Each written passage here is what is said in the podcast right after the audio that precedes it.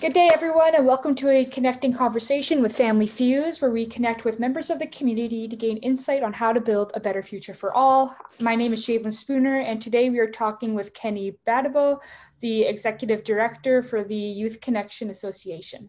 Good afternoon, Kenny, and thank you for joining us. Thank you. Awesome. So just to get started, can you tell us a bit about your organization's history and how it came to be and why it was created? Uh, the Youth Connection is, uh, I mean, was developed back in nineteen ninety-two by myself. Uh, we're a non-profit charitable organization in Windsor since then. The organization developed as a result of some of the event uh, that is happening in our community at the time, you know, which I experienced myself due to lack of job, lack of opportunity, Uh, racism and discrimination in our community. And that time I was so determined to see how we can make a change, you know, and that's how, you know, the organization developed. Awesome. Um, it's great to see kind of Family Fuse is also working in the community as a nonprofit. So it's a very valuable, valuable partnership that we have. But um, what positive changes have come to the community since the beginning of this organization? Well, I will tell you right now, since uh, the inception or the conception of the organization, uh, I cannot tell you exactly how many, but I can say that thousands of uh, you know, young people have gone through the organization, uh, you know, in terms of uh, you know, helping them with their education, in terms of advocacy, in terms of mentoring, Uh, in terms of helping them, you know, to secure employment within the city of Windsor, you know, and uh, we've grown so many positive changes. We now have in our community, uh, some of uh, the young people that went through the organization, now they're doing exactly what we're doing right now. Uh, the, there's one that came in mind, is called the M H one hundred, you know, downtown. Uh, helping some of the young people, you know, in downtown areas. So I'm so happy to see things like that. And I know there's some other groups as well that are really trying to emulate uh, what we're trying to do, you know, which I think is very positive, you know, for the whole uh, city as a whole. For sure, yeah, everything. I mean, children are the future and we definitely need to support them. And with that in mind, on your website, a core value that is listed is acknowledging that importance of family and community. Um, what relationship have you seen with supportive family environments and a child's ability to learn and thrive? Well, over the years, I can tell you right now, we've done a lot of advocacy for parents. Uh, we've been to, uh, to our schools, you know, trying to advocate for parents. Also, we provide mentoring for young people, you know, uh, since then. And then I've seen so many changes in the sense that the parents, they count on us to help them, you know, to advocate for them. Uh, we've applied, I mean, appeared before the uh, school board to make presentation on behalf of these parents, you know. And since then, we've seen the growth, you know, of some of uh, the parents and the, the children. Also, uh, over the years, we have an after-school program, which I think is very, very important. That's a very huge component of uh, what we do. Uh, through the advocacy and mentoring, this is how we developed the after-school, because we saw that some of our young people, they, you know, lagging behind in school, uh, which I did talk to the principals, you know, about, and through that, we developed this after-school. We were downtown Windsor for years and years, you know, before, you know, uh, the COVID starts, and that's how we, we stopped the after-school program, which we intend to continue in the near future. For sure. Um, just for everyone listening, what kind of after-school programs are those? Uh, well, the after-school program is, uh, you know, there's so many of them. We have... Uh, Uh, helping these young people with their education. You know, also we have a, a drama group, you know, which is uh, still ongoing, but they're doing it virtually. You know, we have Spelling Bee, you know, which is still ongoing, but we did that one too virtually. You know, we did one uh, back last year, but we did it virtually, you know, and there's so many kids involved. Surprisingly, we have close to about one hundred uh, young people who are involved in that, you know. So we now we have, uh, you know, book club, you know, now we have close to about, say, twenty-five or so kids who are involved in the book club. They're reading, uh, you know, educational books, you know, and these books are very educational, very uh, cultural, and very appropriate. Now we have kids from grades uh, one all the way to grade uh, nine who are involved in the book club as well. That's awesome. I, a lot to keep kids busy, which is definitely needed. And um, just kind of going on the types of children that you work with, um, in working with disadvantaged youth, is there a disproportionate number of visible, visible minority families that require your services? Well, I tell you right now, you know, with all this, uh, you know, Black Lives Matter, and then with all this uh, event going on around, there's so many groups now popping up and trying to help, you know. And I guess that's uh, evident of the fact that, uh, you know, there's so many uh, young visible minority out there, you know, especially Black young people who are in need. No, otherwise all these groups will not uh, develop or prop up the way they are right now. So which I'm very happy about, you know, in the sense that uh, the more groups we have, you know, the more, uh, you know, the better for our kids, in the sense that they can get all the help they need. one hundred percent. And Family Fuse is one of those organizations that does help children, especially in the education system. And I know you are also in line with that with the Youth Connection. Um, what do you think would be the answer for ed the education system to help support these disadvantaged students? Uh, well, I mean, if you ask me, for the last uh, almost uh, thirty years, I've been working with the schools and trying to advocate and, you know, make sure that, uh, you know, our kids uh, who are marginalized, you know, uh, get the help they need. And uh, what I hope to see now is the fact that, uh, you know, with Family Fuse, you know, and then Youth Connection, uh, we can team up to see how we can really, you know, for lack of a better word, I say push, you know, this, our school system to do better, you know.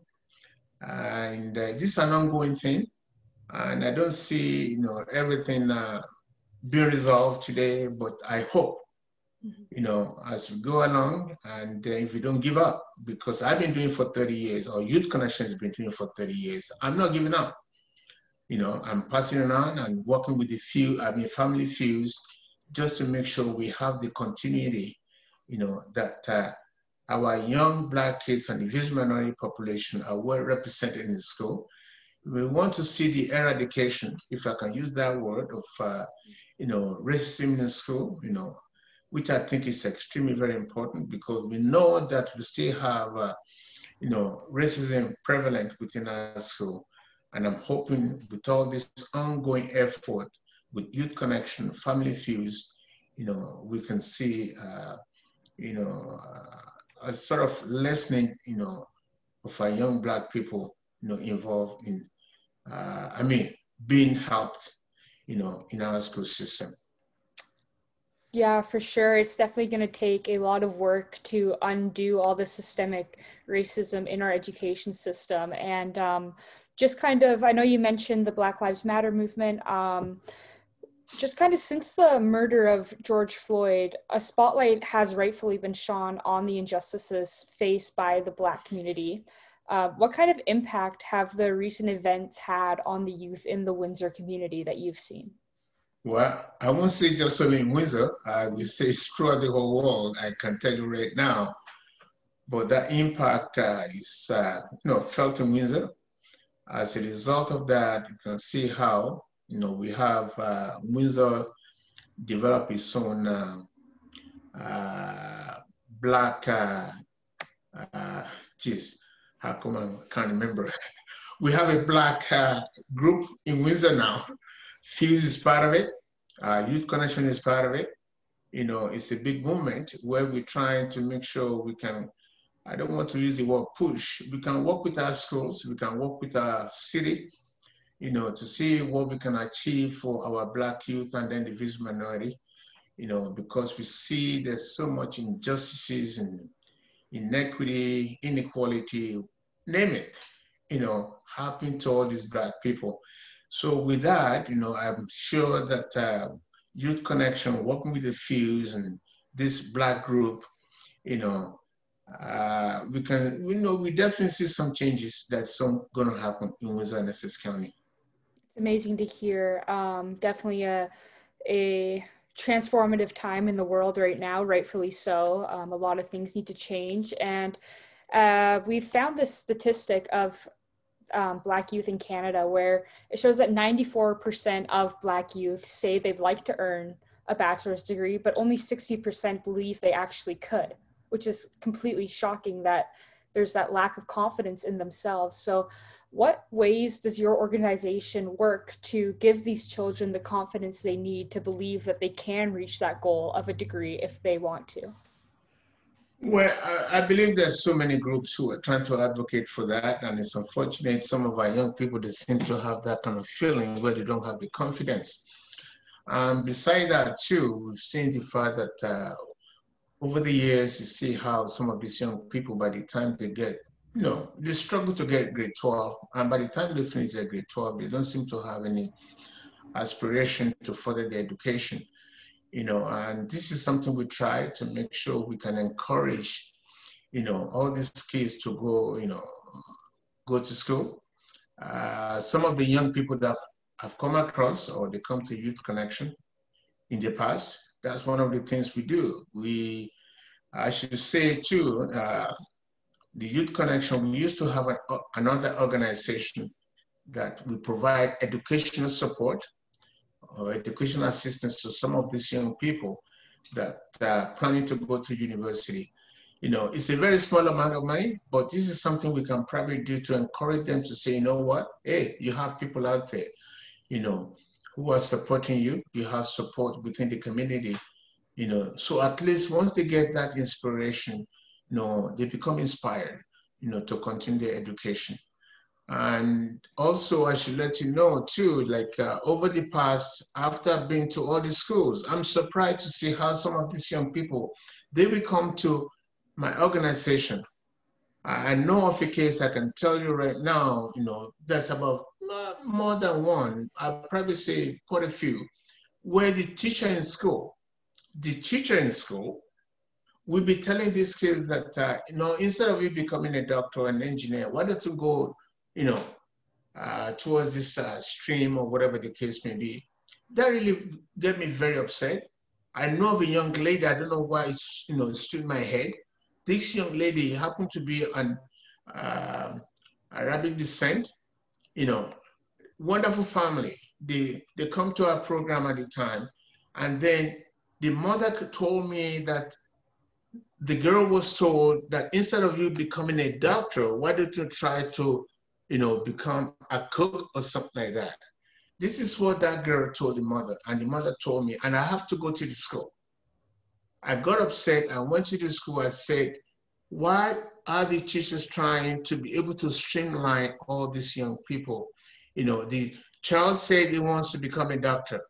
What the teacher should do is to be able to encourage her or to give her the tools as to how, you know, she can become a doctor, you know. But we see that happen in school a lot, where these teachers, they tend to streamline all these kids to go into non-academic stream, which I think is very unfortunate. That is what is happening in school.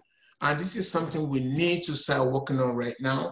And I'm hoping the Youth Connection, in partnership with Fuse and other groups, we can find a way to see how we can stop all these teachers to stop telling these kids what they have to do for the future. If a child said this is something I enjoyed, that teacher's job is to see how they can encourage him or her towards that end, as opposed to be telling them what they have to be. You know, and I'm happy now at the University of Windsor, we have uh, we have uh, uh, the Black uh, anti-racism group right now, where they are encouraging all these high school Black students, you know, to attend university. And I'm hoping, you know, with that one as well, we can see how, you know, some of our young Black people would, you know, be aspired or encouraged, you know, to further their education at the university level. Absolutely. And I think that's really important to bring light to, because it is, streaming is something that happens under the surface almost. It's a, it's a microaggression in teaching, where it's like, until people really point it out, like it's such a very subtle racist transaction there. And I think one hundred percent there are very good progressions being made in that area, which is one hundred percent needed. And I'm very happy to hear that um, Windsor is taking those steps. Um, just kind of shifting to more about your organization's programs and services, um, what is the largest and most popular reason why families or children seek out your, your programs?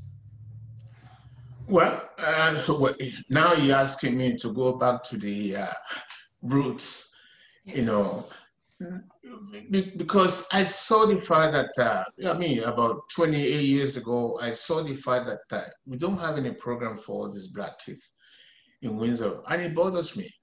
And when I started, I started back in a church building, you know, uh, whether you believe or not. And, uh, you know, through that church and the pastor of that church, you know, that was twenty years ago. Uh, I told him, I said, no, there's something going on here. We see all these young people, they're not really, you know, going to school, or they're dropping out of school. And then through that, this is how I got involved in the community. You know, uh, I, then I started going to different places within the city, you know, and then I started collecting one kid, and one becomes two, two become three, three become four, four become five. And then I started picking up them, you know, all the neighborhood downtown, all the neighborhood downtown, name any neighborhood downtown, I pick them up in my raggedy old car, and then I would take them to Y M C A.